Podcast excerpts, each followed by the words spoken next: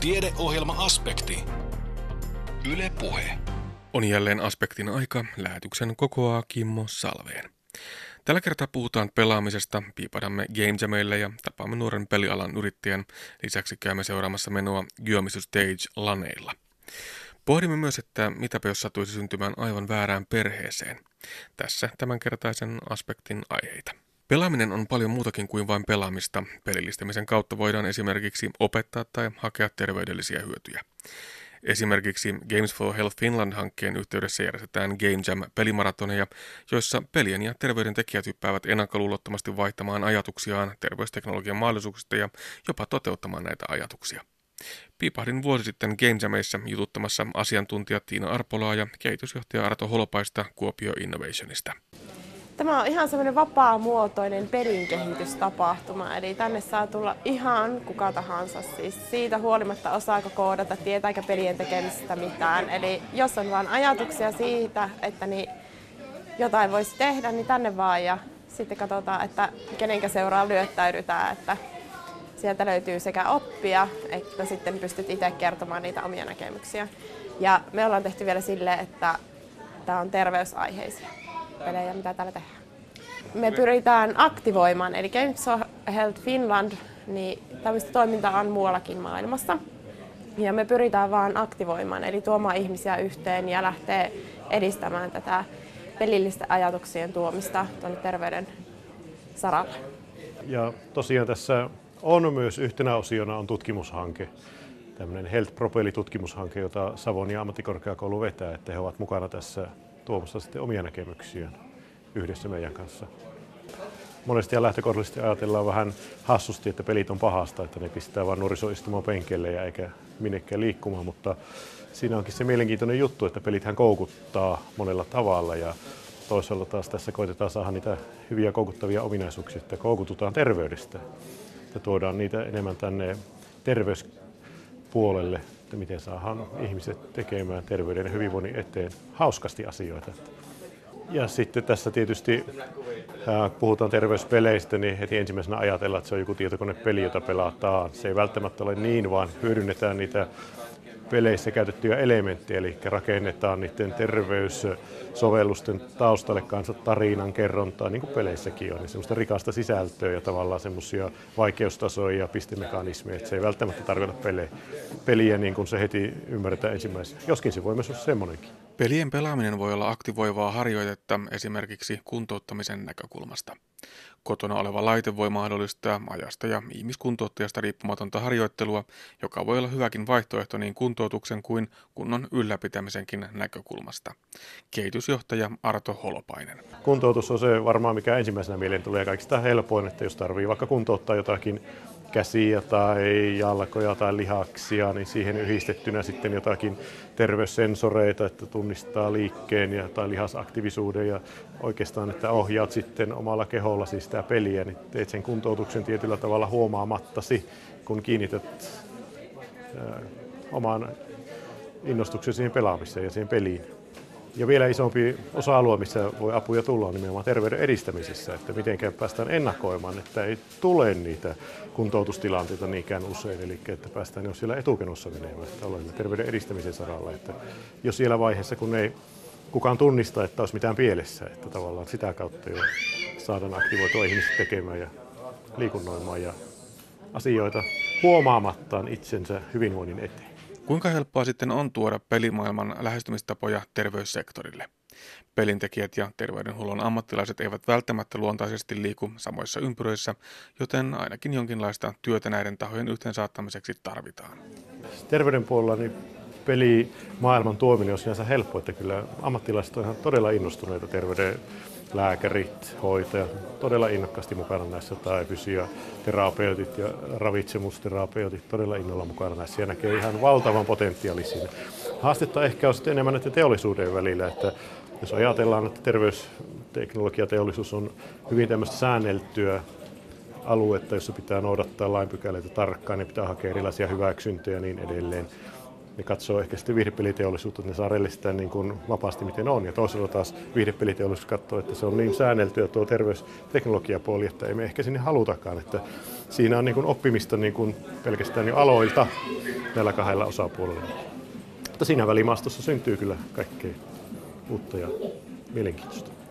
Mitä nyt täällä Suomessa kovasti viedään eteenpäin ja mitä mekin kannustetaan, että nyt löydetään semmoisia bisnesmalleja ja liiketoimintakeinoja, että millä se on niin monistettava, että päästään siihen enemmänkin semmoisen isoon, isoon bisnekseen sitten liikkeelle. Siinä on omat haasteensa sitten, mutta siihen kun päästään, niin vaan taivas on rajana.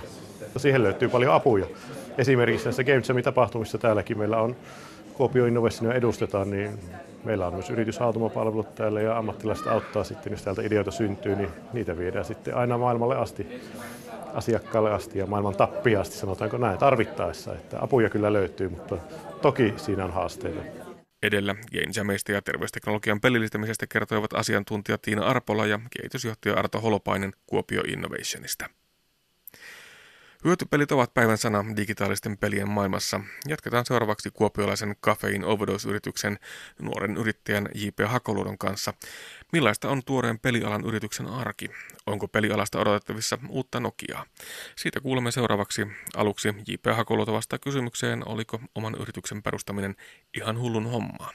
Mm, en tiedä hullusta ajatuksesta, mutta tulin siihen tilanteeseen, että piti tehdä peli, tämmöiselle kuntoutustuolille ja sitten ajattelin perustaa toiminimeä ja kaveri sitten opiskelee talousalaa ja soitin hänelle, että miten mä perustan toiminimen ja sanoi, että otat minut mukaan ja muutaman kaveria ja perustan suoraan osakesyhtiö. Niin sitten me perustettiin osakeyhtiö, että siinä ei pitänyt riskejä olla eikä tässä nyt sen suuremmin olekaan ollut ja ollaan ihan hyvin pärjätty. Mm. Eli te olette vielä opiskelijoita, kaikilla ei ole ihan vielä se insinöörin tutkinto taskussa, viimeisiä viedään, mutta että opiskelijaporukalla, kaveriporukalla, pelaajaporukalla, se on se tämä ydinryhmä. Kyllä, muutama on valmistunut ja sanotaanko, että suuri osa vielä tekee viimeisiä kursseja ja opinnäytetöitä tässä. Ja tässä lomassahan ne tulee mukavasti. Mm. No aika moni meistä tämmöisistä vähän ikääntyneimmistä ajattelee, että se firman perustaminen on kauhean haastavaa ja vaatii kauheasti paperitöitä ja, ja, ja, ja organisointia ja byrokratiaa ja lippuja ja lappuja, niin oletko samaa mieltä? No jos kaikki haluaa yksin tehdä, niin sitten on, mutta meillä on niin paljon tietämystä eri aloilta. Meillä on tota, Jyväskylästä tulee henkilötiimi Akatemiasta, joka hoitaa nuo talouspuolet ja sitten tulee Savoniasta tulee muotoilija, muotoilija sekä sitten tulee näitä ohjelmistoinsinööriä ja sitten pelialaltakin jopa tulee ihmisiä Outokummun pelitalosta, että meillä on niin kaikkialle osaamista. Se tarkoittaa myös sitä, että kaikille pitää maksaa palkkaa. Teitä on vajaa kymmenen henkeä tässä. Minun näkökulmasta aika iso firma. Kyllähän tämä on iso firma ainakin henkilöpuolella, mutta ei tällä pinta-alaltaan. Ja tuota, palkkaa saa maksettua semmoiset kivat lisät opintotuen päälle, että pärjää ja saa vähän ostettua jotain kivaakin. Että kyllä tässä niin kuin, kyllä pärjätään. Hmm, no oliko se yrityksen perustaminen tosiaan ainoa vaihtoehto, jos meinaa tällä pelialalla joten kuten edetä, pärjätä ja varsinkin menestyä? Oikeastaan ei mietitty, onko se ainoa vaihtoehto, mutta se oli tällä hetkellä hauskin vaihtoehto. Ja että meitä tarvittiin tänne, että meitä pyydettiin tekemään erilaisia pelejä ja muita, ja sitten kun me niitä tehtiin vaan opintopisteisiin, ja nyt kun niitä opintopisteitä alkaa olla jo tarpeeksi, niin sitten ajateltiin, että hyödyllisempää hoitaa tämä ihan bisneksenä, niin ihan hyvä ratkaisu ainakin vielä näyttäisi olevan. Joo, eli voiko ajatella näin, että siis tarvetta on niiden pelien kehittämiselle ja lanseeraamiselle ja, ja ideoinnille? Joo, täällä Savon alueella ei ole kuin kourallinen jollain tavalla edes pelifirmoja. Tai oikeastaan virallisia, virallisia yrityksiä ei taida olla kuin pari kappaletta. Ja meilläkin on nyt sitten tiivis yhteistyö, kun löydettiin toisemme täältä, niin koitetaan perustaa tänne jonkun sortin pelijärjestöä, joka sitten helpottaa tätä löytymistä, yhteistyötä ja muutenkin pystyy jakaa ongelmia, ongelmia sitten suuremmalle porukalle ja miettiä yhdessä ratkaisuja. Se peli, josta tämä yritys lähti liikkeelle, oli tämmöinen terveyteen hyvinvointiin liittyvä peli. On, onko jotenkin se aihealue esillä teillä enemmänkin? Kyllä me tällä hetkelläkin tehdään terveyspuolelle. Meillä on terveyspuolelle menossa kaikki kolme peliä tällä hetkellä, joista yksi on valmistumassa. Ja yleisesti pelissä pitää olla vähintään jotain hyötyä, että jos se ei ole hauska, niin sitten se pitää olla terveydelle hyvä, tai sitten sitä ei kukaan pelata, ainakaan se ei hirveästi paranna maailmaa, niin, niin sillä se terveys on vieläkin mukana. No minkälaisia pelejä ne on? Miten terveyttä voi edistää pelin kautta? Meillä on äh, ravitsemusterapiapeleissä pitää tehdä hauskalla tavalla valintoja esimerkiksi omasta ruokavaliosta ja sitten meillä on liikunnallisia pelejä, missä kamera, kamera tutkii pelaajaa ja sitä kautta pitää sitten kävellä ympäriinsä ja, ja tuota, niin sillä saa lapset liikkumaan sille, että ne edes huomaa sitä. Et jalkapallokin on ihan hyvä, mutta silloin kun ei saa kavereita kasaan, niin voi pelata vaikka yksin kotona. Sitten on ihan muunlaisia pelejä, tämmöinen perinteinen, tai en tiedä, se perinteinen klassinen avaruuspeli, räiskintäpeli, nämä on sitten erityyppisiä. Joo, no itse siihenkin saatiin sitten erilaisilla ohjaamilla, kuten kameralla, niin se liike, mutta on meillä ihan tämmöisiä normaaleja sormilla ohjattavaa. Ja noilla meillä on rakennettu tommonen pieni vanha arcade-laite, missä on joystickit ja pääsee pelaamaan. Se on normaali ylältä kuvattu avaruusräiskintä, kuten sanotaan, mutta siinä on kaksi alusta, että siinä pitää kahdella sormella sitten osata samaan aikaan ohjata aluksi ja se julkaistaan tuossa ensi kuun puolella Game Jam ja Göstage tapahtumassa sitten virallisesti. Mm. No kun se on se pelin ajatusidea, joku osa siitä muhimassa, niin, niin miten se pelin kehitystyö etenee? No meillä oikeastaan lähti toi projekti sille, että me mietittiin, että halutaan tehdä eka omaa peliä eikä aina vaan alihankinta. Ja sitten piirrettiin tussilla tuohon seinään, seinään tämmöinen tyhmä avaruuspeli, jolla oli joku kymmenen osainen nimi ja keksittiin vaan kaikkia kivoja sanoja. Ja lopulta sitten lyhennettiin nimeä vähän ruvettiin miettimään, saisiko tästä jonkun pelin. Ja sillä aikaa kun mietittiin, niin mä rupesin sitä tekemään ja se alkoi valmistua ja sitten Raafikko laittoi sen rafiikat päälle ja sitten se syntyi se pelikin siinä sivussa, että aina ei pidä jäädä miettimään liian pitkäksi aikaa, että joskus vaan pitää ruveta tekemään, niin saa jotain valmiiksi. No pitääkö pelin kehittäjän olla intohimoinen pelaaja itsekin? Pitää todellakin, että jos ei pelaa, niin ei voi tietää, tietää itse minkälainen peli on hyvä. Ja sitten se ei myöskään riitä, että tietää itse minkälainen peli on vaan, tai minkälainen peli on hyvä, vaan sitten pitää laajemmalla porukalla ruveta miettimään, että mistä kukakin tykkää ja koittaa löytää semmoinen yhteinen, yhteinen hyvä ja sillä me ollaan tota tehty, että tuo olisi vähän joka, joka ikiselle ihmiselle toi meidän nykyinen tai tämä eka peli. Ja sitä sitten on testattu 5-vuotiaasta 60-vuotiaaseen lähes pelaajaan.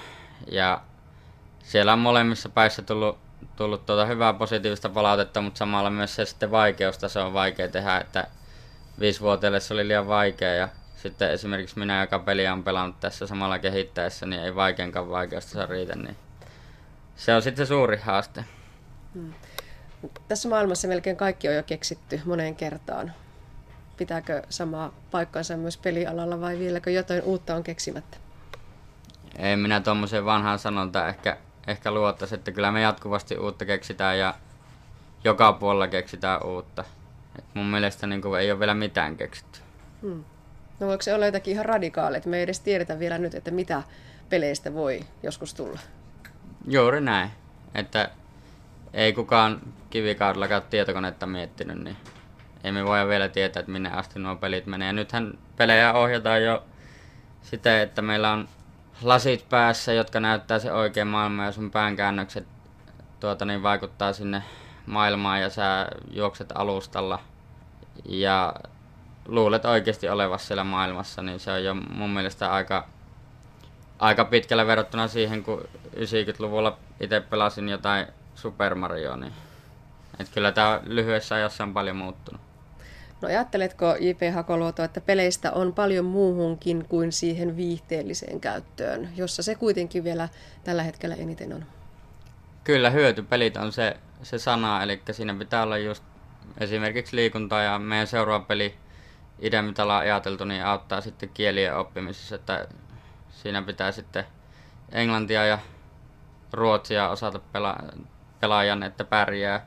Ja jos ei osaa, niin siinä samalla sitten oppii. Ja jotta se ei olisi pelkästään tylsää oppimista, niin se pitää samalla olla hauskakin. Mm. Et siinä on hyvä yhdistelmä. No, mutta ylipäätään peliala on nyt kovien paineiden alla. Pelialasta odotetaan uutta Nokiaa. Onko se näin?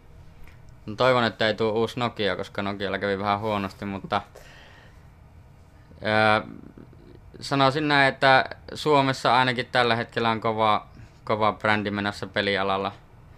Ja se kuitenkaan itsessään se brändi ei aja eteenpäin, vaan se, että löytyy intohimoisia tekijöitä ja sitä, että mekin koitetaan saada, vaikka se tällä hetkellä alihankintana on helpointa tehdä kaiken maailman nettisivua ja ohjelmistoa, niin me koitetaan päästä siihen tilanteeseen, että peleillä saataisiin tehtyä mm.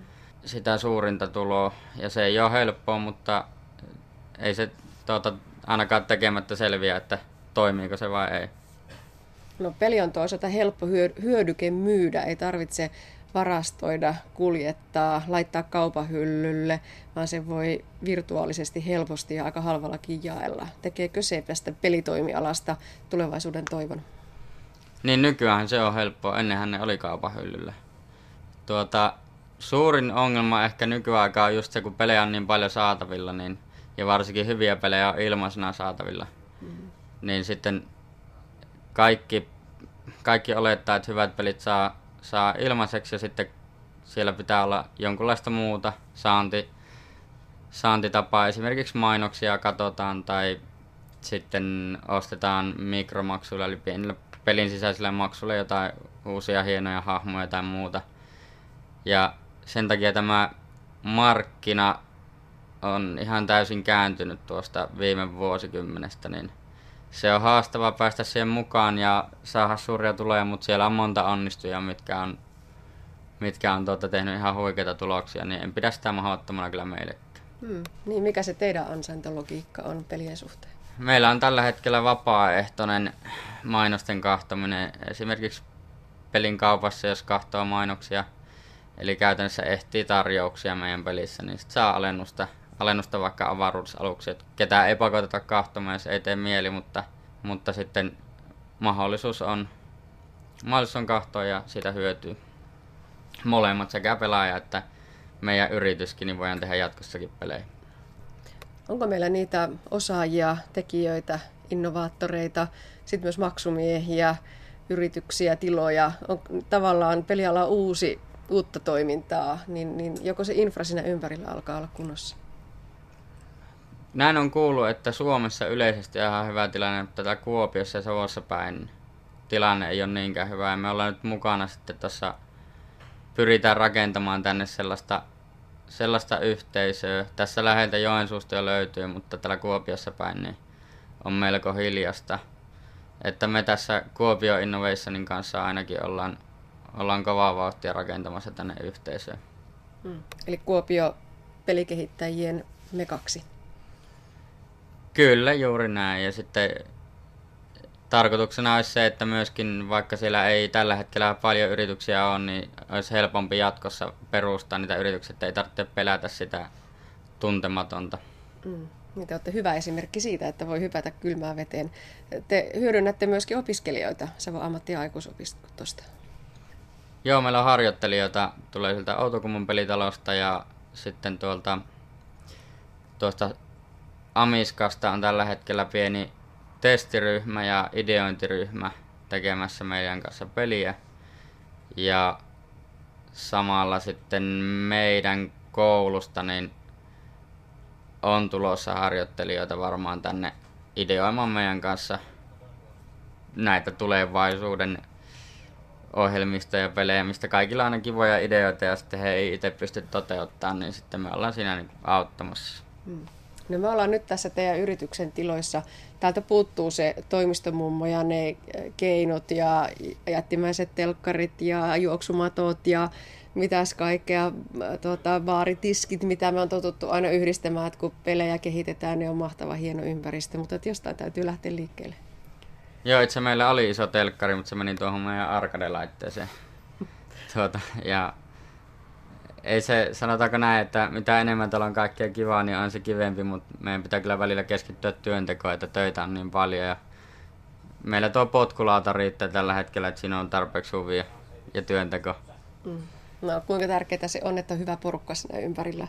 Eikä sitä jaksa täällä muuten sitä 10 tuntia päivässä istua. Ei jaksa joo, ja meillähän on kaikki kavereita täällä. Ja sitten jos joku ei ole kaveri, niin siitä tehdään kaverit. Meillä on hyvä ilmapiiri ja täällä, täällä tota, ei semmoisia surunaamoja hirveästi on näkynyt eikä siedetäkään. Sanotaanko, että porukka on täällä porukka on tota se syy, minkä takia jaksaa olla päivästä toiseen. No se on mahtava tilaisuus tehdä töitä. Tota, mitä ajattelet IP Hakoluoto, mikä on se teidän breikkauspaikka tai vuosi, milloin tapahtuu jotain isoa? Jaa, no sanotaan, että ensi kuussa. Jäähän sitä odottelemaan. Näin kertoi yrittäjä J.P. Hakoluoto, toimittajana oli Anne Heikkinen. Edellä mainittiinkin Game Jamien lisäksi muun muassa verkkopelitapahtuma Gyömisu Stage. Itse piipahdin haistelemassa Kuopion ensimmäisen Gyömisu Stagein tunnelmia yöllä siinä yhden kahden aikoihin. Kuulostellaan ensin tapahtuman taustoja Settlementti Puijola ryn Juopekka Tamsilta, joka on verkkopelaamista itse lainkaan tuntematta ollut näitä laneja järjestämässä. Joo, täällä sitä ollaan. Meikäläinen on ensimmäistä kertaa elämässä läneillä. Miten Juha-Pekka Tams, monen niitä sulla on menossa? No, nämä on myös mulle kyllä ensimmäistä sitä ikäluokkaa, että ei pelaaminen hirveästi ollut henkilökohtaisen nuoruuteen kuulunut ja nytkään on kuullut, että tämmöisiä laneja on, mutta eka kertaa on tämmöisiä järjestämässä. No, jos et ole koskaan ollut laneilla mukana, niin mitä sä oot nyt sitten järkkäämässä? No se lähti siitä, kun itse edustan tätä Herraks-hanketta, niin tuota, nämä nuoret miehet ja pojat on meidän kohderyhmä ja siinä tietysti tämä pelaaminen väistämättä tulee esille monessa suhteessa. Ja sitten mietittiin, että miten sitä saataisiin positiivisessa valossa esille, niin sitten päätettiin, että ruvetaan puuhaamaan tämmöisiä lanitapahtumia, että saataisiin koottua tätä pelaavaa nuorisopaikalla ja nähtäisiin, mitä se oikeasti on. Että mielenkiintoista myös siitä itse näkisi, että mitä se, niin mikä siinä viehättää tässä pelaamisessa. Niin sillä pelaamisella on monesti aika kielteinen ja negatiivinen leima, että sieltä riippuu, liittyy tosiaan tämmöistä niin peliriippuvuutta ja sitten tämmöistä nörttihommaa ja paikallaan olemista ja tietokoneen äärellä istumista. Kyllä, kyllä. Ja semmoinen yksinäinen nörtti, jossa oma huoneen nurkassa on se mielikuva. Ja me ajattelin, että tämä varmaan voisi olla yhteisöllinen tapahtuma. Ja niin kuin tässä nyt on huomannut, niin sitähän tämä ennen kaikkea on, että porukat kokoutuu tiimeissä pelaamaan isolla porukalla. Ja tämä ennen kaikkea se yhteisöllisyys näkyy tässä vetämään. Millainen projekti tällaisia laneja on sitten pukata kasaan? No kyllähän tämä aika pitkä, joskus alkuvuodesta ruvettiin tästä puhumaan alun perin ja ilman näitä nuoria, joita tässä on ollut mukana, niin eihän tästä olisi mitään tullut, kun itse ei aiheesta mitään ymmärrä. Että tämä on hyvin monipuolinen. Tässä on tullut niin monia asioita, mitä tässä pitää ottaa huomioon ja tekniikan lisäksi myös monenlaista muuta, muuta asiaa. Että kyllä tässä mahdollisuudet on vaikka minkälaiseen oppimisprojektiinkin, kun ajattelee, kun nämä on kuitenkin tuota opiskelijoita, ketkä tämä on käytännössä koko laittanut. Niin, täällä on Savonin ammattikorkeakoulu ja Savon ammattiaikuispiston puolelta aika paljon porukkaa ollut tätä rakentamassa. Kyllä, täällä on Sakkyn puolelta on datanomiopiskelijoita, sähköpuolen opiskelijoita, SOS-terveysalan opiskelijoita, turvallisuusalan opiskelijoita ja Savonialta tietotekniikka, liikenteen aikuisia, äh, nuorisopuolen opiskelijoita ja on myös logistiikkapuolta ollut Sakkyn puolelta ja sitten meitä muita pari hanketta, pelitukihanke ja meidän Herraks-hanke ja Tatu Tatu tutkintohanke ja Kuopion kaupunki ja Siilijärven kunnalta on työntekijöitä täällä auttamassa ja muuta. Että tässä on, en totisesti en unohtanut ketään oleellista, mutta tosi paljon on meitä paikalliset yritykset on sponsoroinut ja muuta. Tämä on monitahoinen jengi, mitä tätä on ollut kasaan laittamassa aika hengestyttävää on tuo lista. Miten helppoa kaikki ihmiset oli saada samaan projektiin mukaan? No yllättävän innostus löytyy aika lailla äkkiä. Että tuota, koulun puolelta Halosen Hannu oli tuolla datanomipuolen opis, opettaja ja hän innostui siitä ja sen jälkeen sitten saatiin muitakin ihmisiä tähän mukaan ja kukaan ei oikeastaan sanonut ei oota missään vaiheessa, että tosi helposti tämä loppukädessä sitten yhteistyö sujuu. Tätä Kuopion ensimmäistä suurempaa verkkopelitapahtumaa on siis ollut järjestämässä mittava joukko erilaisia toimijoita. Eräänä suurimpina käytännön toteuttajina ovat siis olleet Savon ammattiaikuisopiston ja Savonia ammattikorkeakoulun opiskelijat. Kyseistään toisen vuosikurssin datanomiopiskelija Niklas Vartiaiselta, miten tällainen tapahtuma rakentui. Valitettavasti tuolla Hermokeskuksessa on sen verran meteliä, että haastattelun ääni menee jonkin verran säröille, mutta yritetään kestää. Niklas Vartiainen, sä oot täällä ollut järkkäämässä tätä happeningia. Minkälainen ponnistus tää on ollut? No aika iso kyllä, kun ensimmäistä kertaa tosiaan järjestetään, niin kaikki on tehty ihan tyhjistä puolesta kuukaudessa. No onko sä, mitä monen planit sulle? Neljännet taitaa olla. Onko nämä tyypilliset lannit? No, on nämä aika tyypilliset. Vähän pienemmät kuin esimerkiksi assemblit, mutta ihan hyvät pieniksi lanneiksi kumminkin.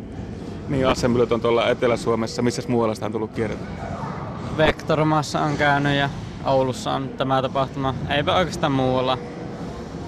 Mutta täällä on ihan hyvä meininki, ollakseen kuitenkin näin pienet. Kyllä, ihan mukaan meininki on ollut. Mikä sun rooli täällä on ollut? No mä oon näitä loliturnauksia tässä tehnyt ja oikeastaan lipunmyynnin teen itse. Eli tässä on aika paljon tämmöistä niin tausta- ja valmistelutyötä kuitenkin taustalla, että lanit ei synny ihan tosta vaan, että tökätään koneet toisiinsa kiinni. Ei, täällähän on kaksi päivää nyt kassaltu yötä päivää näitä johtoja tänne ja pöytiä ja muuta, että on siinä aika paljon työtä kumminkin taustalla. Ja suunnittelematta tämäkään ei varmasti synny. Ei, on siinä tosi lyhyellä aikataululla saatiin tämä tehtyä. Miten paljon tässä on joutunut niin sitten käyttämään niitä harmaita aivosaluja, että saadaan oikeasti läjää? No jonkun verran, mutta meitähän on onneksi ollut paljon sillä, että on, jokaiselle on jaettu omat tehtävät ja hyö on ne tehnyt, niin hyvin siitä tulee. Millainen tiimi teiltä on tuota, Sakkylta ollut?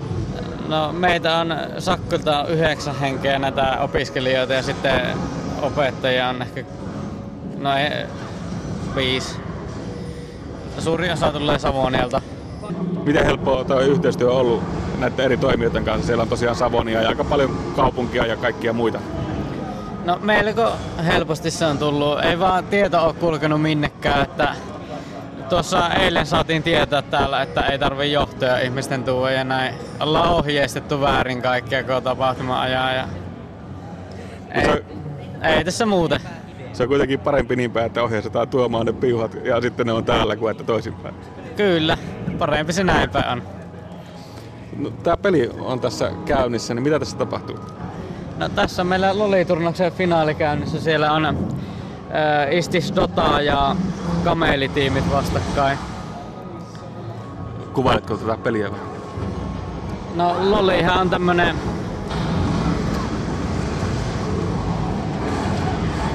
Oikeastaan en osaa kuvailla. Ite en pel- itehän en pelaa tätä peliä oikeastaan, että ihan vaan striimaan tämän näin. Eli sä oot järkkäämässä peliä, jota sä et itse käytännössä pelaa. Kyllä. Mitä sä itse pelaat? No mä pelaan hyvin vähän pelejä, että enemmän ohjelmon juttuja ja muuten on konnella. Eli tämmönen järjestelyhomma, rakentaminen on sulle sitten ihan tuttua juttua. Kyllä, enemmän rakentelen kaikkea ja Arduino ja muuta semmoista leikin niillä kun pelailen. Ja mitäpä olisivat lanit ilman pelaajia. Seinällä olevalla jättiskriinillä näkyy parhaillaan LOL, eli League of Legends. Kyseessä on ilmeisen tyypillinen moninpeli, jota esimerkiksi laneilla voidaan pelata. Muita LOLin lisäksi tunnettuja pelejä ovat esimerkiksi WoW, eli World of Warcraft, CS, eli Counter-Strike ja BF, eli Battlefield.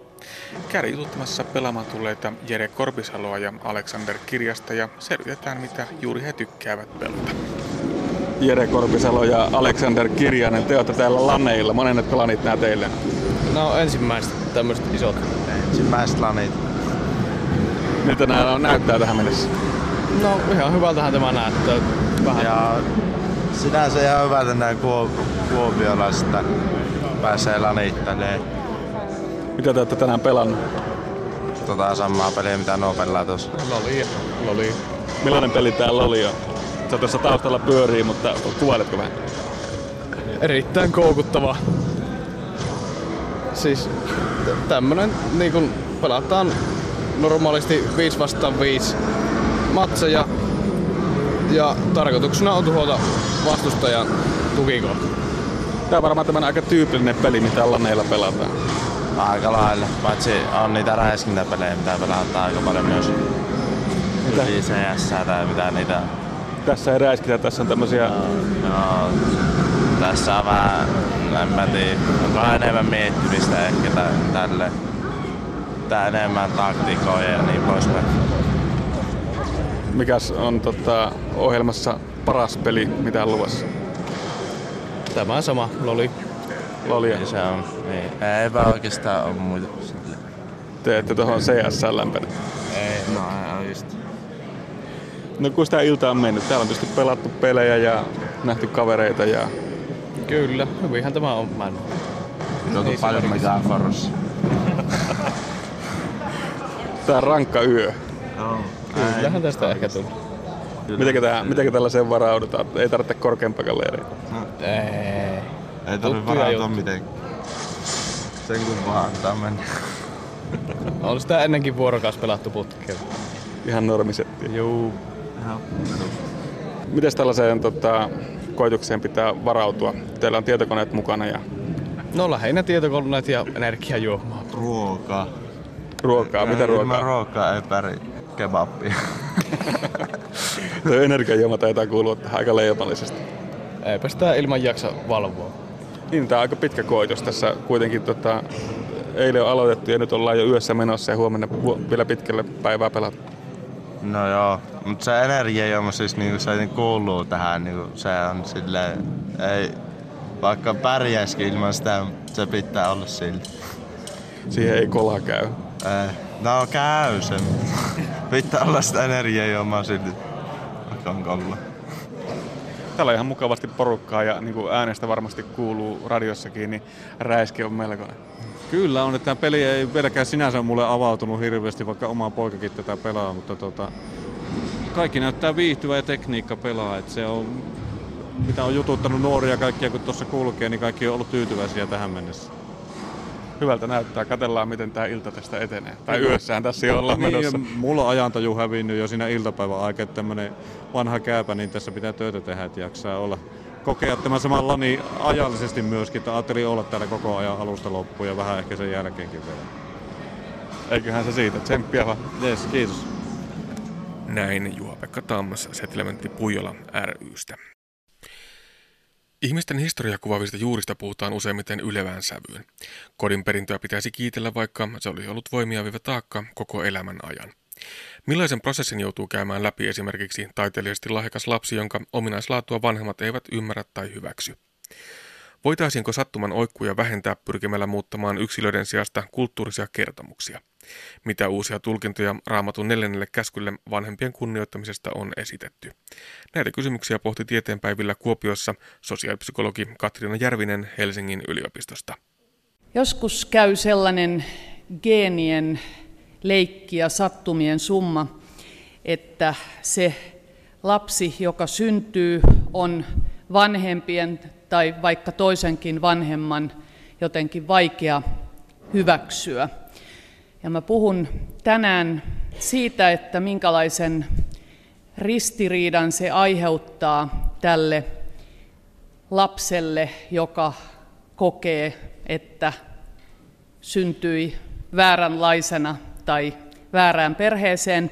Ja sitten vähän sosiaalipsykologian pohjalta katson, että miten tämän kaltaisen syvän ristiriidan kanssa ihminen voi elää ja ehdotanpa sitten lopuksi vähän uuttakin näkökulmaa tähän aiheeseen. Tässä kuvassa, jonka nimi on Isä ja poika, niin itse tulkitsen tätä sillä tavalla, että tässä on tuo iso hahmo on isä ja hänellä on pieni ajatuskupla. Ja sitten tuo pieni hahmo on poika ja hänellä on iso ajatuskupla. Joskus käy näin ja ää, mitään ongelmaa ei tule, jos isä kiinnostuu siitä, että minkälaisen tyypin mä olen tänne maailmaan saattanut ja alkaa tutustua tähän ihmetyyppiin, hänen ajatusmaailmaansa. Ongelmat tuleekin sitten siitä, jos tämä isä, tai yhtä hyvin voisi olla äiti, kokee uhkaksi tämän isomman ajatuskuplan, joka hänen lapsellaan on. Jos hän päättää, että, että minähän kutistan tuon ja, ja minä saan tämän lapsen ajatukset sopimaan tähän omaan kuplaani. Yksi tunnetuimmista esimerkkeistä on prahalainen kirjailija, kuuluisa kirjailija Franz Kafka. Puhutaan kafkamaisuudesta ja sen voisi varmastikin johtaa siitä, että, että Franz Kafka syntyi Herman Kafkan pojaksi ja Herman Kafka oli verevä kauppias, jota aivan suunnattomasti ärsytti tämä hontelo runopoika. Ja hän teki itse asiassa kaikkensa tuhotakseen oman poikansa. Ja hän sai pojan jopa pysymään koko elämänsä naimattomana, koska poika joutui purkamaan kaikki kolme kihlaustaan, koska isä ei hyväksynyt kihlattuja. Ja tota, mä ajattelen, että se kafkamaisuus varmastikin tarkoittaa sitä, että jokainen lapsi ihan sisäsyntyisesti haluaa rakastaa ja kunnioittaa niitä ihmisiä, joiden kautta on tullut maailmaan ja jotka antaa hoivan. mutta jos se on täysin mahdotonta, niin kuin se Franz Kafkan kohdalla oli. Eli hän olisi, meiltä olisi jäänyt hänen kirjallisuutensa lukematta, jos hän olisi mukautunut kauppias isänsä tahtoon. Ja kun yleensä sanotaan taiteilijoista ja kirjailijoista, että he tekevät isän murhaa, niin Kafkan tuotantoa on tulkittu sillä tavalla, että niissä näkyy tämä pojan murha juuri tämä kafkamaisuus. Ja, ja tota, lopulta isä siinä sillä tavalla onnistuikin, että poika kuoli paljon ennen häntä jo nelikymppisenä, ja isä, isä sitten elää porskutti. Niin, Helsingin tieteenpäivillä puhuin jo tästä aiheestani, ja tota, siellä puhuin siitä, että joskus perheen sisällä tulee semmoinenkin kummallinen asia kuin yhteiskuntaluokat erottamaan lapsia ja vanhempia. Ja käsittelin siellä sitä omaan elämäänikin liittyvää kohtaloa, että, että olin työläisperheessä se lukeva lapsi, se jolle aina sanottiin, että, että näkö menee, kun aina on tihrustamassa niitä kirjoja ja kerrottiin hurjia juttuja siitä, että monet on tullut hulluksi ja ja tota, yritettiin pitää niistä kirjoista erossa. Nyt kuitenkin ilokseni Itä-Suomen yliopiston Mari Käyhkö puhuu siitä teemasta kohta mun jälkeeni, ja mä otan kolikon kääntöpuolen, eli tällainen äh, vaikeus, yhteiskuntaluokka vaikeus voi syntyä myöskin ihan tavallisessa keskiluokkaisessa perheessä. Nimittäin tällainen keskiluokkainen projektihan on se, että oikeastaan varsinkin nykyään niin koko perheen elämä rakennetaan lapsen koulunkäynnin ja sitä ennen jo päiväkodin ja sitten harrastusten ympärille, koska me ei ehkä niin ajatella, mutta keskiluokassa pyritään siihen, että oma lapsi ei putoaisi niitä luokkaportaita alaspäin. Ja, ja tota, niinpä pyritään siirtämään kaikkea sitä kulttuurista, sosiaalista, taloudellistakin pääomaa omille lapsille. Ja ö, ongelmaa ei pojalle tule, jos hän haluaa sitten vaikka insinööriksi tai juristiksi, mutta nykypäivänä poika voi tietysti halua, haluta vaikka tubettajaksi tai alamäki pyöräilijäksi tai mitä niitä uusia ammatteja onkaan. No sen lisäksi, että, että vanhempien huoli keskiluokassa on kova siitä, että maistuuko koulunkäynti, joka on siis edelleen Suomessa tähän asti ollut tavallaan se varmin tapa parantaa luokka-asemia. En tiedä, tuleeko jatkossa olemaan. Niin sitten tämä nuoremman polven lemmen elämä on myös tämmöinen huolenaihe. Perhesosiologian dosentti Riitta Jallinoja on puhunut siitä, että että keskiluokkaiset vanhemmat sydän syrjällään katsovat näitä, näitä tota, parin valintoja ja varsinkin sitä, että jos lapsi tulisesti rakastuu jo teiniässä ja ryhtyy vakiintumaan, niin vaikka se poika tai tyttöystävä olisikin ihan, ihan hyvistä perhelähtökohdista ja koulunkäyntikin maistuisi, niin mistä sen tietää, mihinkä luokka-asemaan tämä lapsen kumppani päätyy. Ja näin taas ollaan siinä vaarassa, että oma lapsi tämän parisuhteensa kautta ikään kuin putoaa alaspäin siinä, mitä vanhemmat kokee, että ovat kovalla työllä saavuttaneet ja sitten jakaneet lapselle eteenpäin. No, lahjakkaan lapsen tragedia siinä kirjapinon päällä hän ei välttämättä aina mieti ollenkaan tällaisia koulunkäyntiin liittyviä asioita, vaan ehkä hän on uupunut jonkun ihan muun taakan alle. Hän ehkä miettii, että mikä mua vaivaa, miksi mä oon näin erilainen, miksi mun vanhemmat koko ajan näkee mussa vaan jotain vikoja. Ja esimerkkejä on varmaan hirveän paljon, mutta, mutta yksi on varmasti vaikka se, että lapsi ei vielä tunnista, että hänellä on erilainen sukupuolinen suuntautuminen kuin vanhemmillaan, mahdollisesti epäselvä sukupuoli, tai sitten sellainen kuin taiteellinen luova lahjakkuus, joka ei suinkaan yleensä lapsena ja nuorena ilmene sillä tavalla, että tekisi valtavan hienoja taideteoksia ja ää, suusta pääsisi hienoa, hienoa tota esseistiikkaa tai filosofiaa, vaan tällainen taiteellinen ja luova lahjakas, aika use, luova, luova lahjakas lapsi joutuu aika usein perheen mustaksi lampaaksi, koska hän on vaan jotenkin outo, hän on ehkä näsäviisas, hän kyseenalaistaa ja, ja ää, ei suostu normeihin. Vanhemmille kuitenkin lapset on myös tällaisia identiteettiprojekteja.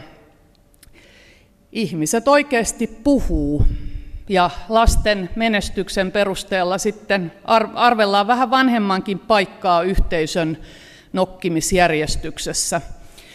Aika usein sitä on mukana sellaisissa keskusteluissa, että niilläkin se oli jotenkin olevinaan niin hirveä ihmeellinen se esikoispoika, että mitä siitä ollenkaan piti tulla. Mutta et, jos mä nyt oikein olen katsonut, niin eikö se tuolla Sivan kassalla nyt ole jo jonkin aikaa istunut?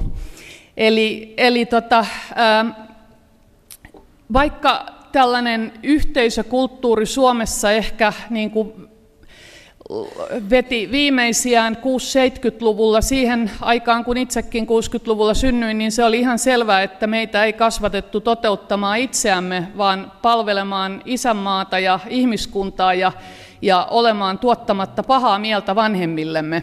Kaikki muu oli haihatusta, mikä ei, mikä ei sopinut siihen yhte, yhteisön näkemykseen. Sveitsiläinen psykiatri Carl Gustav Jung on puhunut siitä ja kirjoittanut, että tuhoisin vaikutus itse asiassa lapseen on usein vanhemman elämättömällä elämällä. Vanhempi on syystä tai toisesta ehkä joutunut tai sitten päätynyt hylkäämään jonkun oman potentiaalinsa, jonkun lahjakkuutensa ja hänen ei välttämättä ole helppo hyväksyä sitä, että lapsella on erityistä potentiaalia ja hän myös aikoo toteuttaa sen. Me ollaan kaikki varmaan kateellisia omille lapsillemme silloin tällöin, mutta silloin kun sen myöntää, niin se harvoin on kovin tuhoisaa. Mutta on paljon sellaista tiedostamatonta kateutta, että kadehditaan lapsen helpompaa elämää ja sitä, että hän saa näköjään nauttia kaikenlaisesta. Sitähän me alun perin heille halutaan, mutta sitten tuntuu siltä, että vähän liian helpollahan ne pääsevät. Ja sitten tietysti siellä parisuhdepuolellakin voi, voi tulla halu puuttua siihen lapsen valintaan. Ja tota, ö, sitten syntyy se, mitä sosiaalipsykologit kutsuu kognitiiviseksi dissonanssiksi, se tuskainen ristiriita, että kenen elämää mä oikein elän. Usein ö, aiemmin ihmiset päätyivät ehkä noin 35-45-vuotiaana siihen, sen kysymyksen äärelle, että kenen haaveita ja unelmia mä oikeastaan on toteuttanut elämässäni. Ja nyt kun myöskin toimin psykoterapeuttina, niin mä oon huomannut sellaisen, että, että kymmentä vuotta aikaisemmin keskimäärin tulee nykyään tämä kyselykausi. Eli nykyään jo kolmikymppiset osaavat niin kuin, ää, aja, ajautua umpikujaan ja tajuta, että, että tässä on ehkä tehty jotain ihan muuta kuin itse halutaan.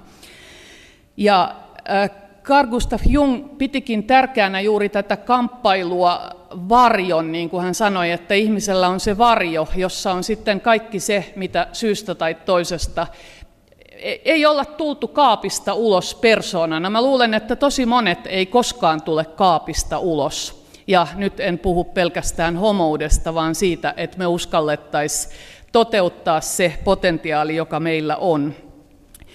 No, niitä vaihtoehtoja sitten, ratkaisuja, parempia tai huonompia, on siihen kognitiiviseen dissonanssiin, että luopuu omastaan, niin kuin 60-70-luvulla asti oletettiinkin, että, että haihatukset pois ja, ja tota, sopeudutaan siihen, mitä vanhemmat ja yhteiskunta odottaa. No, sitten voi lähteä myös kulkemaan omia teitään ja aiheuttaa sen, sen katastrofin siellä vanhempien kanssa.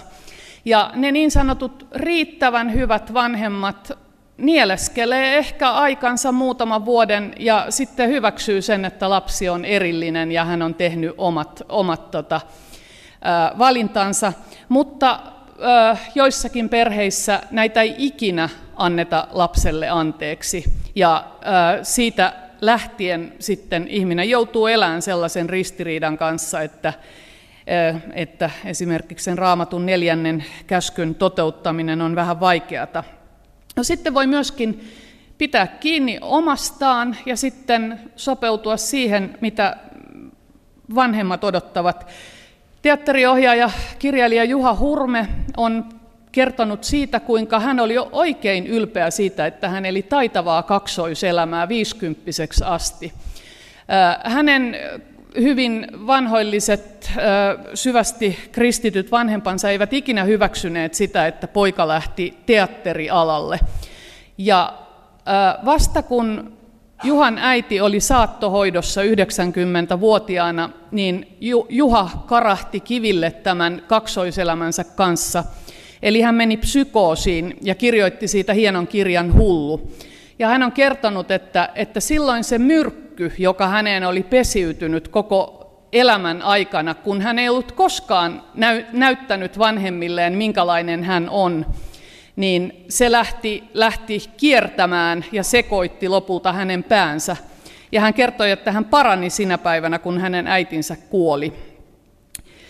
No sitten ihan niin kuin siinä ensimmäisessä diassa se ruma ankanpoikainen, se eksyy siitä laumasta, mutta voi myös lähteä etsimään omaa laumaansa. Viimeisten vuosikymmenten, parin vuosikymmenen aikana monet erilaiset ovat löytäneet jonkun syyn sille, jonkun Aspergerin tai, tai jonkun epäselvän sukupuolen tai muun, ja he ovat ehkä löytäneet laumansa.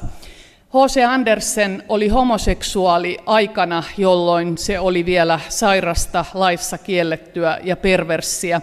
Ja mä ainakin tulkitsen tätä satua niin, että hän toivoi löytävänsä tällaisen lauman, jossa hän voisi tuntea itsensä samanlaiseksi tai jopa ihan hyväksi. No pienenä anekdoottina yhdessä uudessa sosiaalipsykologian amerikkalaisessa kirjossa ehdotettiin myöskin sellaista ratkaisua tähän repivään ristiriitaan, että, että voi ryhtyä ryyppäämään. Että tota, varmaan tuolta baarien uumenista varmaan sitten voisi löytää empiiristä aineistoa sille, että kuinka moni siellä turruttaa alkoholilla sitä ristiriitaa, ettei koskaan ehkä ole käyttänyt omaa, omaa potentiaaliaan.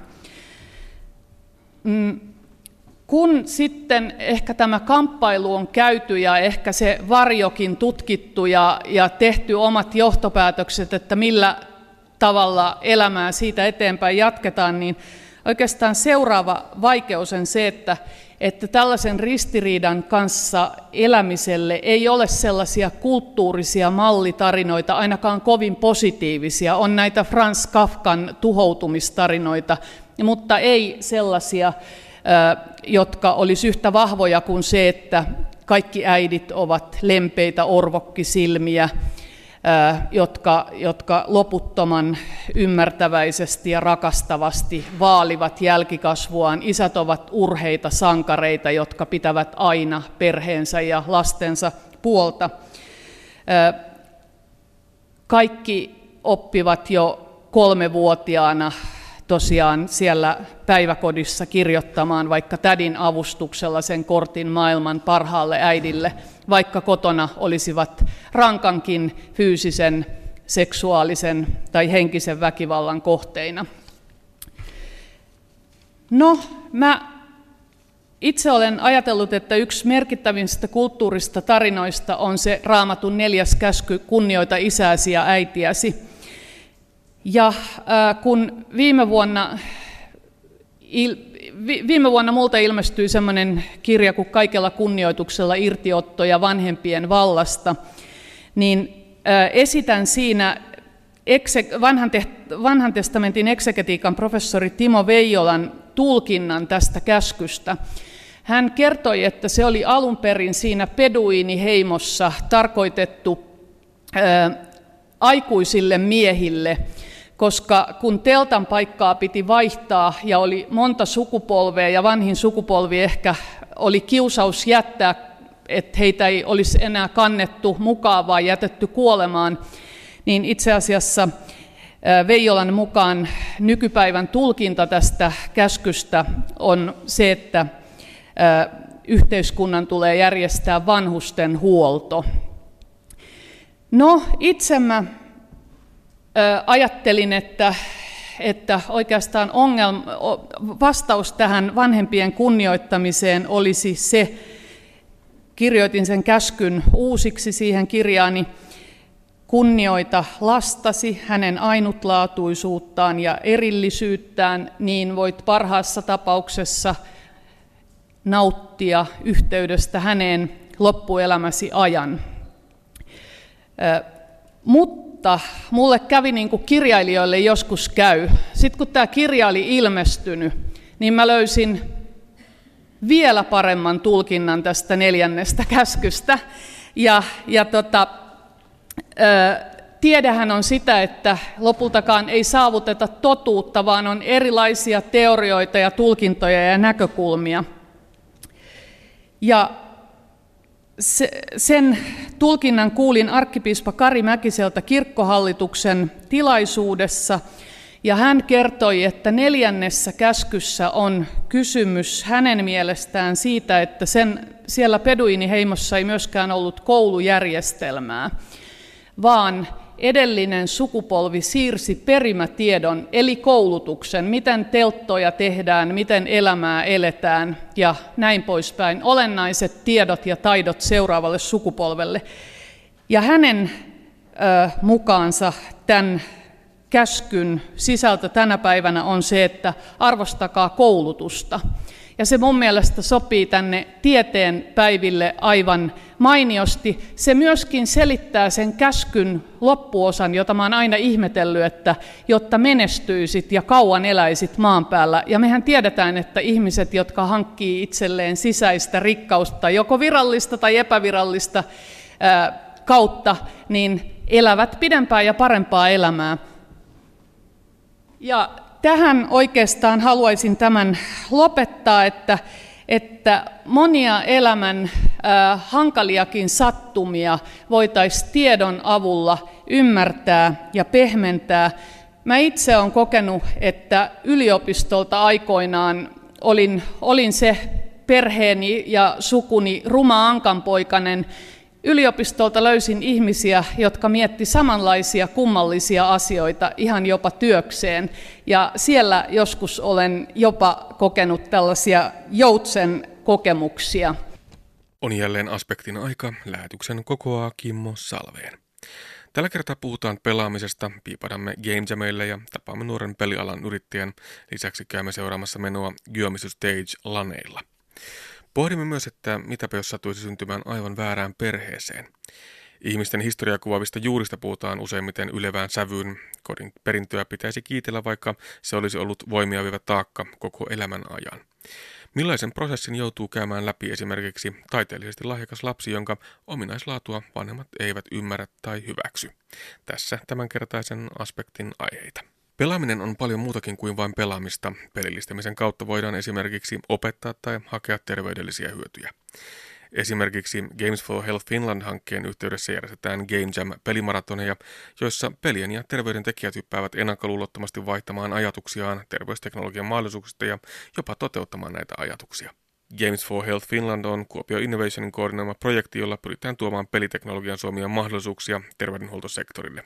Tämän rinnalla kulkee myös Savonin ammattikorkeakoulun vetämä Health Pro Peli tutkimushanke, jonka tavoitteena on innovaatiotoiminnan ja verkostoitumisen edistäminen sekä osaamisrakenteiden vahvistaminen. Piipahdin vuosi sitten Game jututtamassa asiantuntija Tiina Arpolaa ja kehitysjohtaja Arto Holopaista Kuopio Innovationista.